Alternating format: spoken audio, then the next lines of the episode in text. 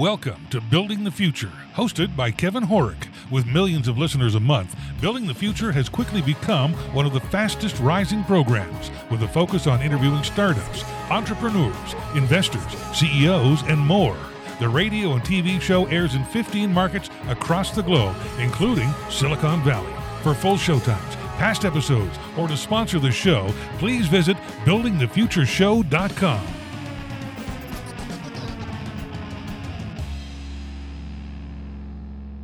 Welcome back to the show. Today we have Rene Amador. He's the Chief Executive Officer and co founder at ARWall. Rene, welcome to the show.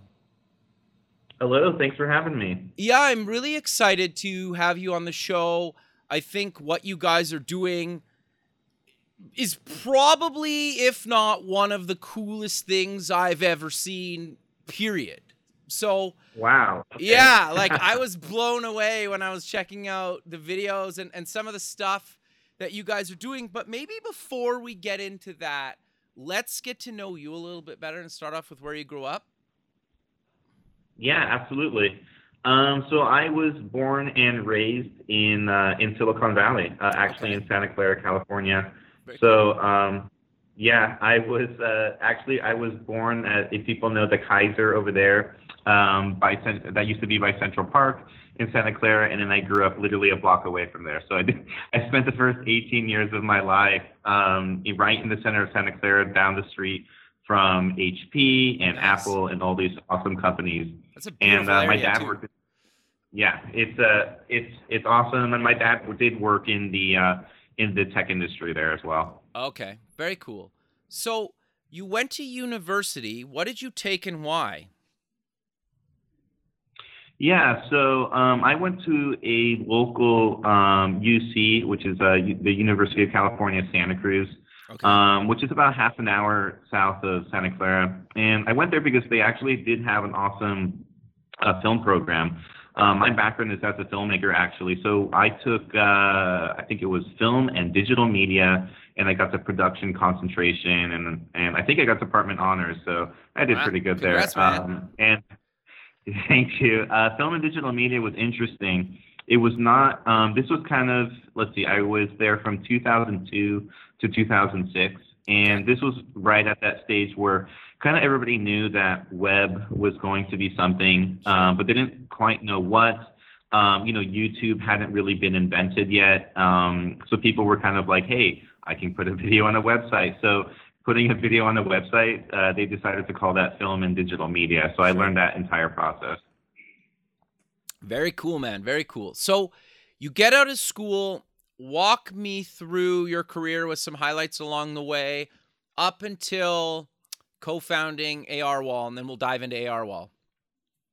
Gosh, okay. Well, I actually have to go back in time because my career okay. started in high school. Nice. Um, um, I, so I think I probably created um, like a few like nonsense, you know, little videos for classes and stuff like that through high school. But I, um, at the end of high school, my senior year, uh, with a few of my uh, friends of mine, uh, one of which actually um, works with me here at ARWall. Her name's Jocelyn, um, who was the assistant director on this first one. Okay. Um, this this video actually went viral, uh, and what I mean went viral, it got three million views. Wow. Uh, way way back in 2002. This is pre YouTube um, everything. It was called uh, Real Ultimate Power, the official ninja movie. So if uh, if you, I have any uh, Real Ultimate Power fans out there, you, you, this is this is what happened to those folks that made that video.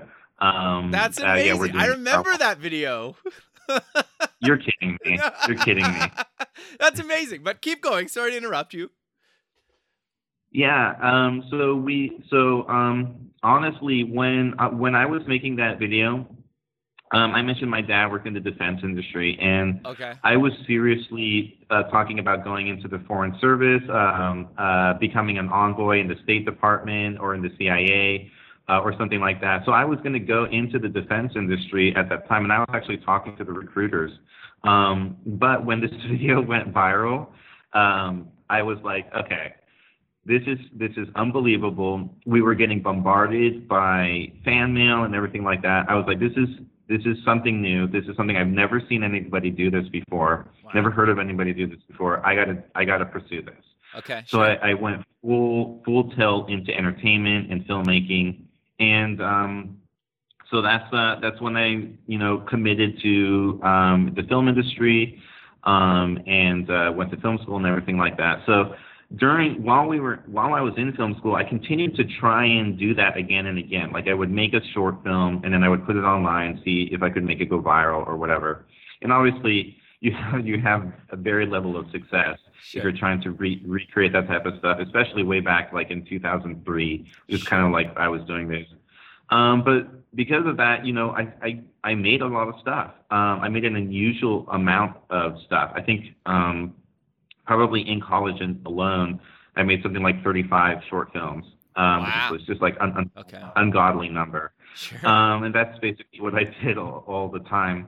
And um, and that that meant that coming out of college, I had a very good, like you know, I didn't have 35 um, like amazing gems of, of cinema, but I definitely had a few, like two or three that were like, hey, this is this is pretty dang good. This is something special.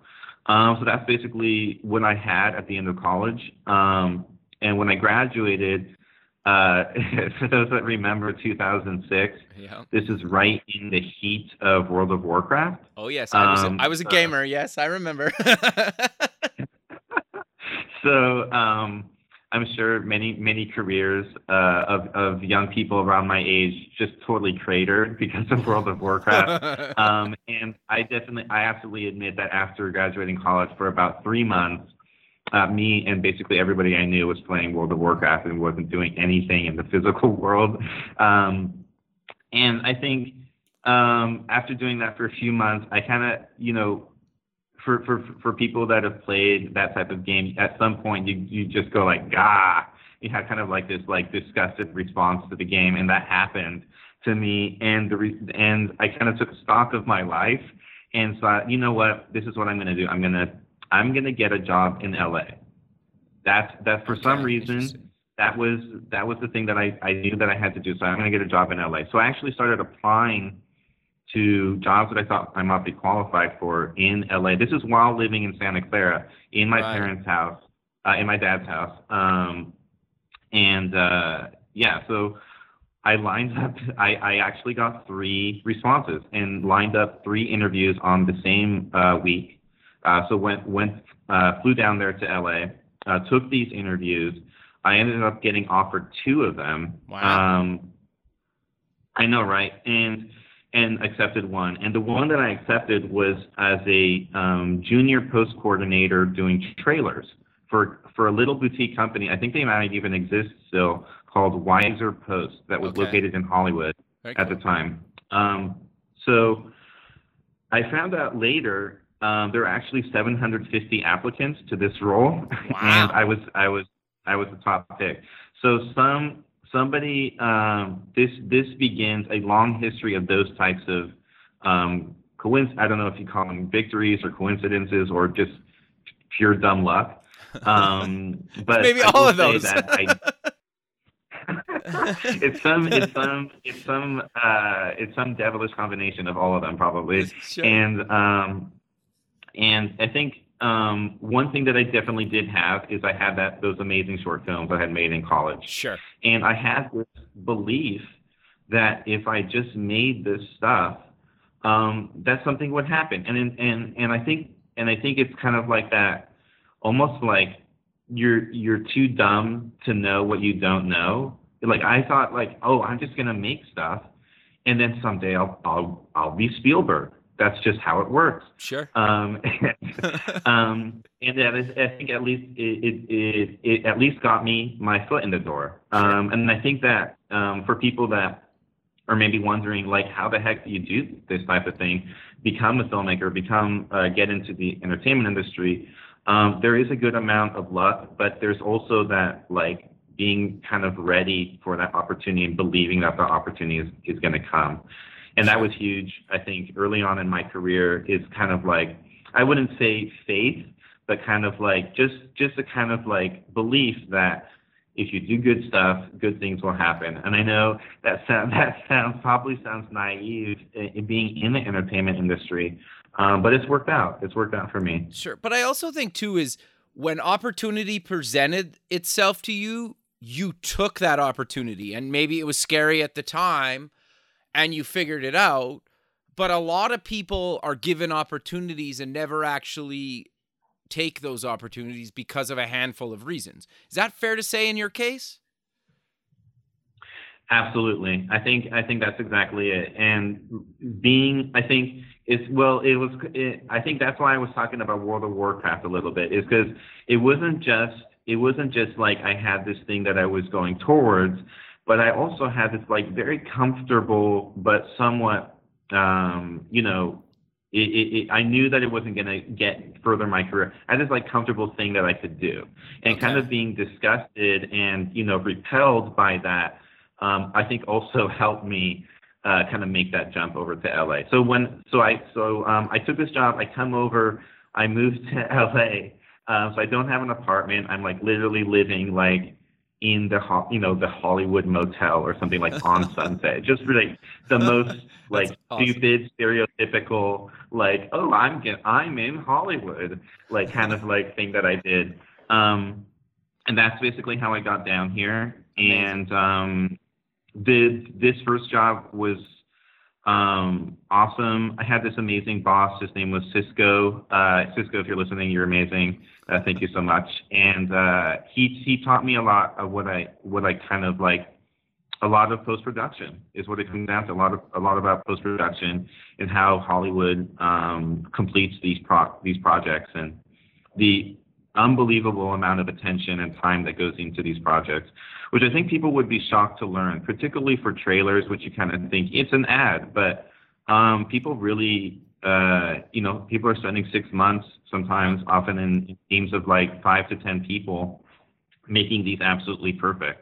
Um, so that when you go, you know, and see these, that you you just have to see the film. And um, I think kind of learning about how how that process happens, almost like from from the back end, like learning how filmmaking works from from the end, and then kind of going um, backwards and sure. figuring out like, okay, how does how does this project actually um, enter the marketplace? Is is something that I was asked to think about from a very early on in my career. Um, and uh, so one of the one of the um, I worked on a bunch of projects that came out in 2007, 2008. One of the big ones was Transformers, the first wow. Transformers, and Very I cool. was I was actually given um, uh, responsibility over the visual effects, uh, managing the visual effects supervision and uh, coordination for this for these trailers and TV spots and stuff like that. Okay. Um, and that was my first. This this is going to be relevant later on in my life, but this was my first experience learning um, what a mess uh, these visual effects blockbusters can be, um, and being in situations where it's the 17th version of a visual effects shot, and wow, and you and you have absolute and you're like you have these 16 old versions that you need to 100% not use um, but they're like floating around here and there and everywhere. Um, and and trying to figure out like how do you organize this and how do you um, how do you tell the difference between version 16 and 17 just with your eyes uh, without having any label on it or anything like that.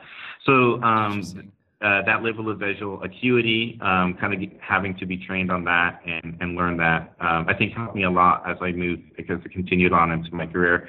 And ultimately, it also showed me that there was a tremendous amount of pain in the uh, in the filmmaking process. That there's wasted time, there's a sense of disconnection, and to some extent disrespect, and uh, and power plays and stuff like that. And um, I have to say that when I when I got a sense of that, I really didn't like it. Um, okay. I I come I come from a background of uh, you know my parents uh, raised me to treat people fairly and very. If you if if you ask people about me, I'm I'm one of those people that kind of goes out of my way to be, be try and be fair. I kind of have a thing about it. Um, Very cool. So yeah, I mean, I, I, I kind of got I kind of got a, this whiff of the entertainment industry that I almost like kind of didn't like. Okay. Um, so I actually left that I left that role. Yeah. Afterwards. Okay. No, makes sense. So, walk me through what exactly is AR Wall and how did you come up with the idea? Got it. So so between um, between working in trailers and AR Wall, um, I co-founded a digital agency and commercial production company. This was called Okay. Automaton Creative, and uh, I founded this uh, with Jocelyn, my longtime uh, business partner. Gotcha. Um, and um, sh- with that, we did quite a bit of work in um, in tech. And one of the companies that um, that we created uh, some uh, promotional videos for was a company called Daqri. Okay. And for those of you familiar with augmented reality, Daqri was is interesting. It's one of the first augmented reality companies. Maybe I think it was founded maybe around 2010, somewhere around there. And um, they initially were getting into mobile marker based, uh, like CG, like stuff for mobile. okay. And um, and I think that they eventually pivoted into uh, like uh, headsets for industry, for enterprise, uh, for factories, and that type of stuff. Uh, this was this was the first experience I'd ever had with augmented reality, and I was actually my task was figure out how this is going to seem funny now. This my first task was figure out how to show augmented reality on a camera. Okay. uh, because- Interesting. That had actually never been done. You know, you people have done screen caps of Sure. like what was shown on their phone, but uh, nobody had ever really done like let me demo augmented reality uh, using like a proper film camera. Interesting. So the way that we the way that we did this at the time was, of course, we tried to get the nicest phone with the biggest screen, and then we just shot the screen Okay. with the camera. So, so immediately I was like, okay, this is subpar. This is a suboptimal uh, type of thing. So even then, um, even way back then, kind of having no thought of AR wall or augmented reality like visual effects or anything like that, I was already kind of thinking, how would I make this better? How would I get augmented reality working, looking nice on a camera? Um, so then, uh, fast forward maybe uh, six years. okay. Um, by this point, I've directed, I personally directed over 350 commercials, short films, and pilots wow. through this company. Uh, we just had we, it, we just had tremendous success, and through the recession as well, uh, Wow. which Very cool. I, I take as a I as a badge of honor. Sure. um, fair enough. of- yeah. Yeah, some of our major clients are like Verizon and um, and like uh, we did some stuff for Fox and and stuff like that. Um, so starting to get into um, client services for entertainment companies. So continuing kind of um, after trailers, kind of continuing that type of stuff. So okay, so one day, one day, um, my friend uh, Michael Plesha, who's Okay. one of the co-founders of the company, he comes to me and he says, "Hey, I have this. Um, do you have you ever heard of augmented reality?" So of course, you know, I'm like, "Hey, I have this. You know, I had this experience with Daqri." So he goes, "Okay, I think that I have I have a solution to get rid of green screen using augmented reality." Okay. And so, just give you an idea about my friend, um, my friend Mikey. Um, he's a visual effects uh, compositor. Okay. So he's one of those people that's day in day out painting out, you know, green out of people's hair for for you know your favorite TV shows and and films and that type of stuff. Very um, tedious work. It's very tedious work. You know, like here's the thing you got to know about these guys. These these are I'm not even joking here. These are Leonardo da Vinci level artists yeah. that fair we that we have that we've trained as a society, and then we have them sit in front of a computer and paint out green. Um, so that we can have our beautiful, our, our amazing blockbuster films. So um, he's one of these guys that that that it adds tremendous value to films, but essentially works behind the scenes, completely unacknowledged and unrecognized. Um, so like, and I was one of these guys too. You know, we, I would do I would do visual effects compositing for some of for any of the green screen projects that I would end up shooting. I would uh, because of my background in visual effects. You know, Right. uh, I would save a buck and just do it myself, right? Sure. Um, so, um, so anyway, so we're a couple of guys that kind of come from visual effects and do this stuff ourselves. And we have this idea, and we also have this background kind of in CG and in AR. Um, so basically, what happens is I, I kind of pull together kind of the the dream team of people that I've worked with over the past 10 years and pull them together into a group of founders. And we create this company, AR Wall. Um, and for about a year, from, from January 2017 to January 2018, we fail. We fail Okay. a lot. Okay. Um, we we good. basically yeah. I mean, it, yeah. Of course, in retrospect, you're like, great. That's the exact thing that you should be doing. And I think, but when it's happening, uh, it's very, very frustrating. It's probably the most stressful time of my life. sure. Um, trying to figure out how how to make this work and how to make and and basically this is this is the problem that we came down to. We thought, okay, we're just gonna we're just gonna go to somebody that's already working in real time graphics, like for example, like a pre-visualization company. We're just gonna go to them and we're gonna say, hey, we want to license your tool and we want to do this new thing, and can we do that?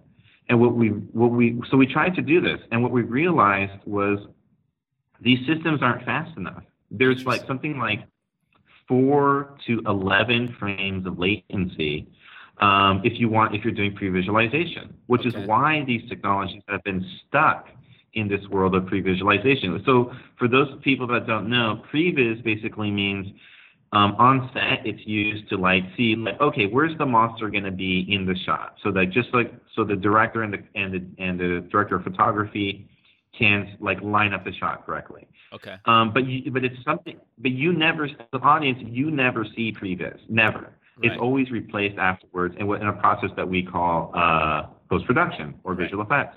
And um, so, so with four frames of latency, even with the fastest systems that we're using, that's unusable because basically what it means is you can't move the camera, which is like that's not going to work. You have to be able to move the camera. Okay, Um, interesting. So, so like, if you're familiar with like the Weather Channel and this type of stuff, Yeah.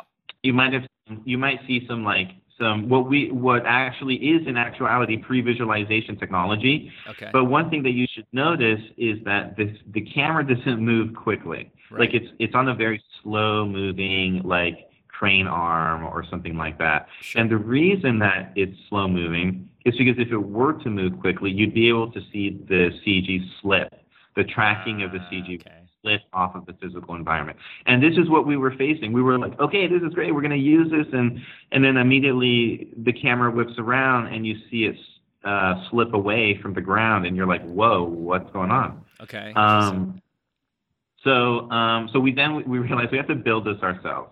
So we go and we and and, and we actually take consumer um, hardware that was invented for VR stuff and um, and software, and we uh, to, in in in with for lack of a better term, we hack it.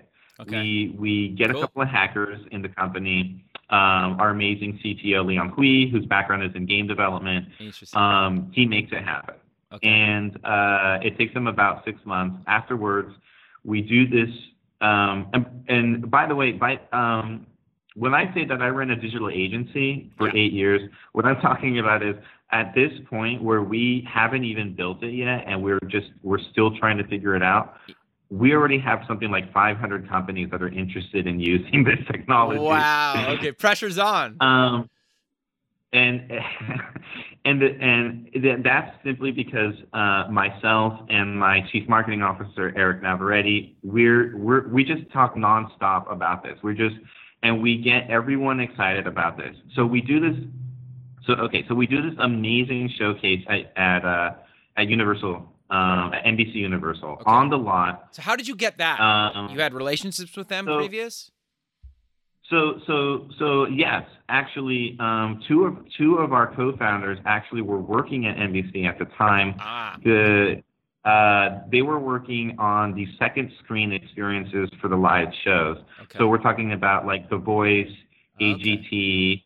AGT, um, SNL. They were doing they were they were working they were working on these shows Got you. um, doing doing stuff for mobile essentially. Um, so so we get this on we you know they you know they use their they they work their Hollywood magic and they get this meeting.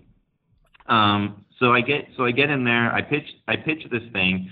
On the Universal lot, and and just just so people can picture it, behind me I've got like a 12 foot by 8 foot LED video wall that we you know that we rented, um, uh, provided by our amazing vendor Matrix Visual, by the way, that has Okay. has been so supportive of us. Um, so we got I got this 12 by 8 foot LED video wall. We're we're pitching this to every freaking person in Universal that'll listen to us. Wow. Um, and we book one. We Wow. book one Okay. off of this off of this demo. Uh, so this one project that we book is Nightflyers.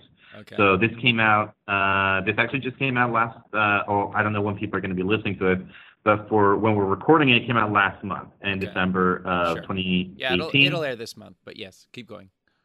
Yeah. Um, and so what we what we do there for them is we um, we put we put up a 35 foot by 15 foot LED video wall, just a massive, massive billboard size thing, and um, and we do this for their space scenes. So anytime that you're in the spaceship, looking out uh, of a window, that's our product essentially. Um, uh, and that was our first project. And um, uh, the fact that we were able to get that essentially, I think probably within 60 days of actually completing the product, Yeah. um, is un that's that's unheard of. Um, for example, I've spoken to people that have created similar tools in filmmaking, uh, where they said that it took them a full year Wow. to close anything after completing the product. So um, I think part of what we did correctly was we started hyping it before we were done. Interesting. Um, we kind of we uh, I, I come back to it again like kind of I wouldn't necessarily say faith, but um, maybe uh, belief that if you do something good, if you're doing good work and you really believe in it, that uh, that good things are going to happen. And just having that kind of like again dumb kind of like luck of um, being kind of knowing that someone is going to get value out of this and kind of just trusting that um, I think meant that by the time that we were ready to kind of sell, we already had this kind of backlog of people that were interested in the in the technology, which was awesome. Um, it also, um, and I just want to be clear, it also can get you into trouble. I've been in many scenarios where um, we kind of told people that uh, stuff was going to happen, and it didn't happen Sure. and then they're kind of going, "What's going on?" So it does cut both ways. Um, uh, but I think kind of the part of my job as a CEO is to manage expectations for Sure. for people as we as we move forward. And um, if, if you can be good at telling at like being clear with people, like, look. There's a high likelihood, but also we're startups, so anything can happen. I think that you'll be okay uh, taking this type of strategy. Interesting. No, I, I think that's really good advice.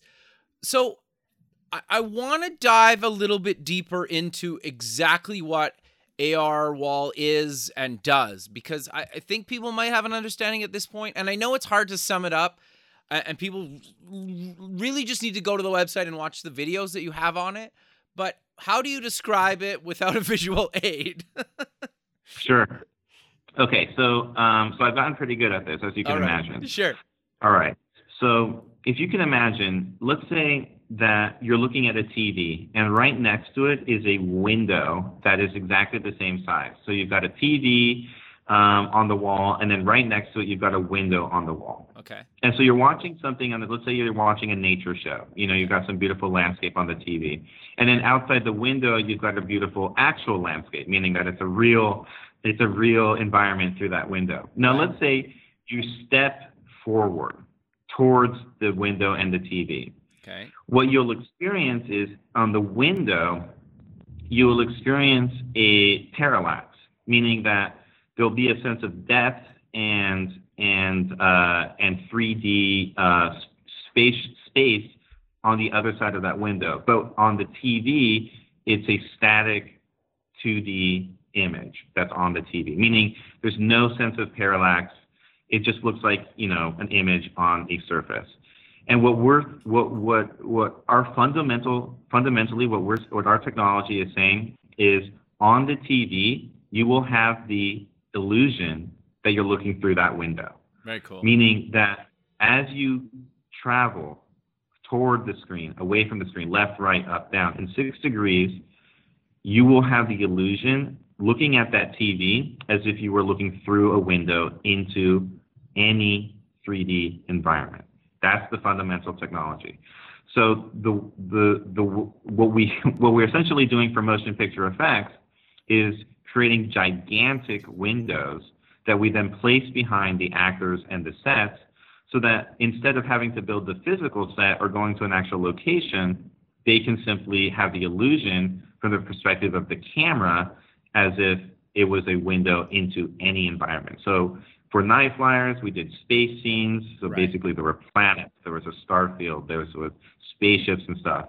And then we've also done natural scenes, just like I mentioned, where it was, you know, we're in a forest or something like that. Right. So that's that's that's essentially. I hope without visual aid or anything that I hope people can imagine that you can look at a screen, a TV or an LED video wall, and have the illusion uh, either as a camera or as an individual, as if it's a window into that world. Sure, and it moves, and you get the pers- the, the perspective changes as you move around, right? Just like you do it whether you're wearing like a VR headset or something, or in real life.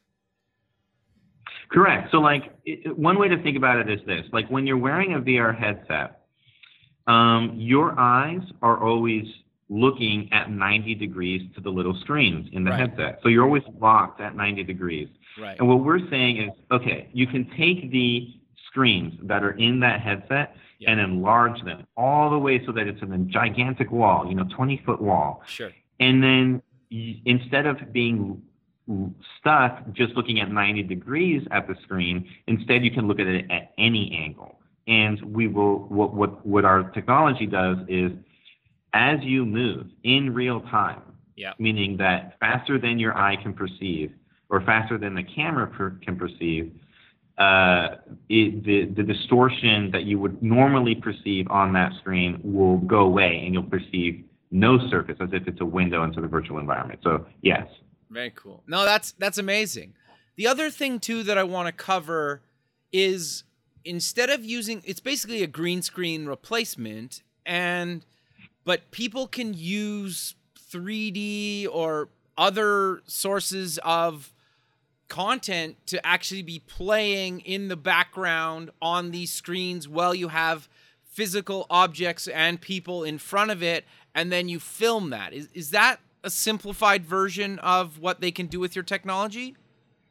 That's exactly correct. So from the perspective of the filmmaker what they're looking at our technology as is a is a is an alternative to green screen visual effects. So what i mean by that is when you you know most people imagine like something like Lord of the Rings, right? Sure. You've got Gandalf in front of a gigantic green screen. He's talking to a tennis ball on a pole. He's there's complete confusion sure. as to what what's going on. Um, so it's I think it's for those instances where where you want to create a sense of of reality um, uh, on set, and you want to be able to put your actor and your sets um, or, or, your physical objects in a place that they could never be. So the way to do that in the past has been green screen, right? And right. what we're saying is here's an alternative.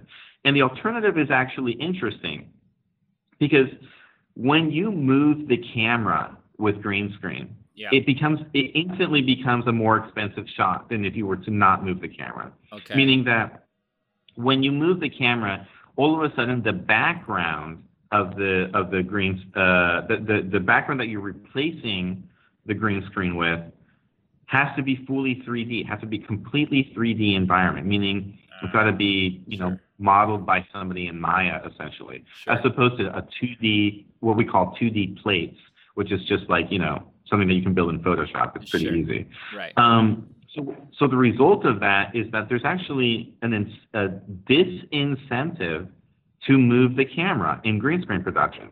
And I mean that in a very serious sense that that that sometimes a producer or a line producer will go down your shot list and and literally say this tracking shot is no longer moving.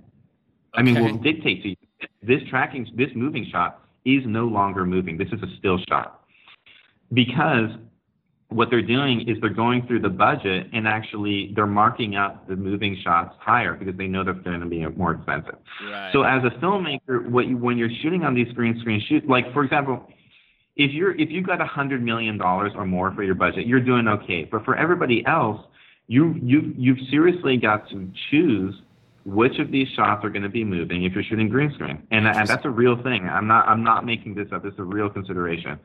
Um, so what we're talking about is trying to get rid of that paradigm and and go back to a paradigm more like rear projection. Now the problem with rear projection, ironically, was the same. You couldn't move the camera.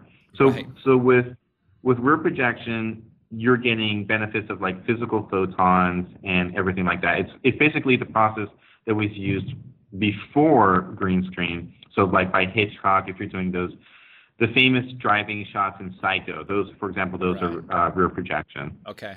And um, yeah, so what we're doing is coming back to that type of process where it's physical photons, and more importantly, you can capture the illusion on set. And this is this changes uh, from a budgetary standpoint. It costs less. It also takes less time because there is no visual effects for these shots. It also conceivably gets um, better performance out of the actors and out of everyone else because they can see what's happening. Sure. Interesting. Yeah, and you can also use other common, a lot cheaper 3D um, software to render the imagery that's displayed on these screens. Correct? Correct. So I mean, there's we can display anything. So we can Okay. even display 2D. You know, we can put, display 2D video, and if, if, for example, if there's a very limited amount of movement required. But Okay. mostly, what we've been up to is trying to create photorealistic environments. Okay. And um, so these are photorealistic, real-time graphics. Okay. So, like, what that means essentially is this is similar to the types of uh, real-time engines that are used for um, video games. Sure. Yeah. Interesting. Yeah. No, that's that's actually quite fascinating. So uh, uh, you you touched on the motion picture stuff, but I want to talk about some interactive experiments and some kind of location based stuff that I could maybe have at home. yeah. Um, so certainly, I'll certainly say that anybody that tells you that um, that they got something ready for AR in the home is trying to yank your chain. We're we're probably as an industry, we're probably at least two years out from Okay. something like that. Okay. Um, so so that so this is this has been a, a constant um, point of contention for those of us in the industry, and um, I'll, I'll explain what I mean. Okay. So, so I think most people are probably familiar with VR. You've got these headsets. Yeah. It creates an entire world inside this headset, right? Sure. And what a lot of people might not know is the VR industry has been having some serious issues. Um, very, very serious. So the I think that the the numbers in general for the forecast of how many VR headsets were going to be sold has probably not has probably been like maybe 50% of um, of the expectations, uh, meaning the actual amount of headsets that have been sold. So there's been so a lot of the financial projections that have been made for VR companies in general have just fallen apart. I mean, the, the just economics just are never going to work. Um, so unfortunately, there's been a, quite a few VR companies that have actually closed up in the Sure. past six months. It's it's it's been it's been tough. Um, and a lot of those that have been here in LA. So um, we we've, we we're hearing all sorts of um, crazy stuff. So the so the saving grace, the one thing that the that the VR and AR industry have kind of have going for them, is what we're calling location-based entertainment. Okay. Um, this used to also be called um, experientials. I think LBE um, as a short term has kind of taken over. Yeah. Um, so what this means is like you go like basically like you're kind of like your Dave and Buster's, your laser tag type of experiences. You go somewhere, you, they have this amazing technology, you use it, uh, you pay it like a you know per use fee, and then you go home essentially with nothing. Only the the the warm glow of the experience. And um, the the one of the reasons for this has been obviously people don't want to buy these. So I think just kind of renting these is a better opportunity for a lot of uh, people who are kind of interested in using this technology. So what we've kind of gone into is what what is what does augmented reality kind of look like in this space? Since VR has been having so much trouble elsewhere, we're kind of thinking AR might have similar types of issues. So okay. how do we how do we kind of step into this into this world? And last month um, at the Paramount on the Lot event, we actually debuted something completely new, a new okay. a new technology that uh, we're calling AR 3D. And this okay. is an interactive version of our core technology that uses depth sensors, um, not unlike the Kinect. Okay. Uh, uses depth sensors to track the head of an individual. So instead of tracking the position of a camera, we're tracking the position of an individual uh, individual's eyes. And as you move around, you you get this window illusion on a TV or on a large screen as an individual. So to be clear, this is no headset, no wearables, no goggles, no markers, nothing. This is just uh, your body. Interesting. And and so what types of experiences are you looking to provide people either today or in the near future?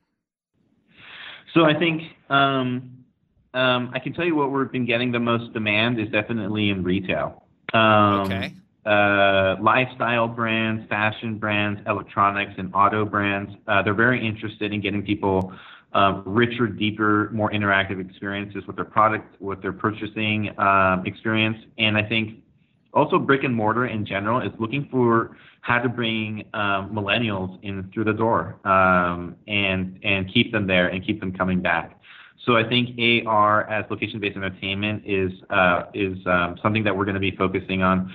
So the types of experiences that we built though um, have been more gamer oriented. So okay. we've built an experience we're kind of calling like Dragon Lords. It's a dragon flying game. We kind of fly around um, like a fantasy world. You kind of, you know, you can flap the wings with your arms and steer and and fly fast and glide and that kind of stuff. So it's so that's the kind of like stuff that we're focusing on um, at the moment. But that's really only because um, we need to really prove out the more difficult stuff. So for like, for example, like interfacing with a 3D menu or something like that. We've got that kind of nailed. Okay. Um, we're trying to right now. We're trying to get into three uh, puppeteering 3D characters on screen, so that you can actually control, you know, your favorite character. Let's say from your, you know, film or TV. Uh, hello. Them on the screen. That starts to get very interesting when we start thinking about uh, movie posters, interactive movie posters that might be at malls or movie theaters or that type of stuff.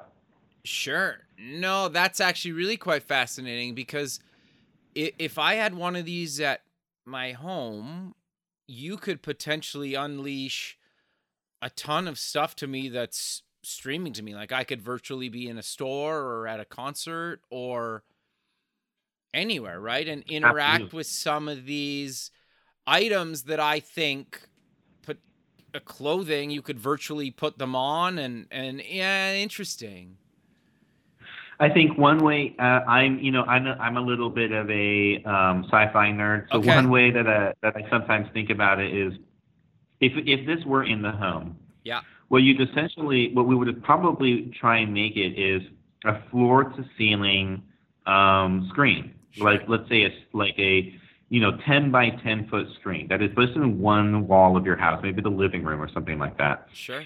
And what this would essentially serve as is like one wall of the holodeck, like the holodeck from Star Trek, yeah. um, the Next Generation, or or or DS9 or Voyager. Um, what we're talking about here is it'd be a portal for you to be able to have the sense of continuous, convincing space from your environment to another environment.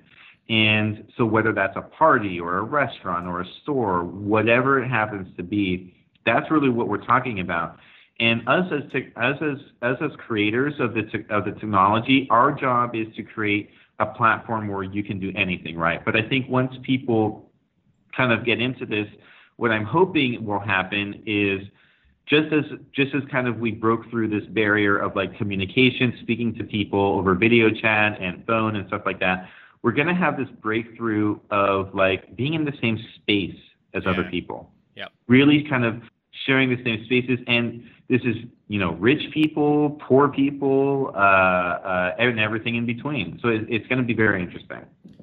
Yeah, no, that's that's actually really quite fascinating. It, I, I'm curious to see really where you guys take this in the next 18 months to two years, right? Because a, a ton of stuff can happen, and I'm really curious to see what you guys do with this. But we're coming to the end of the show, so maybe let's close with mentioning where people can get more information about you guys and actually check out some of the videos so they can actually see the technology at play.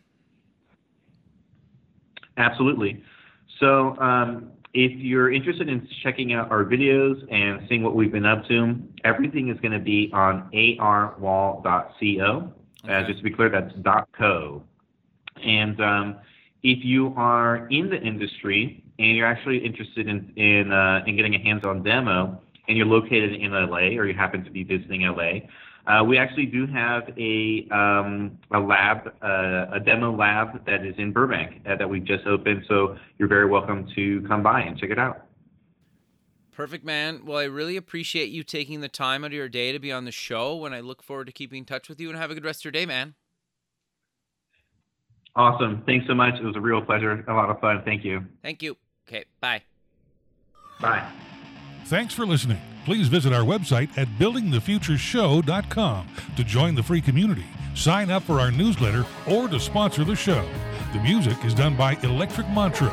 You can check him out at electricmantra.com and keep building the future.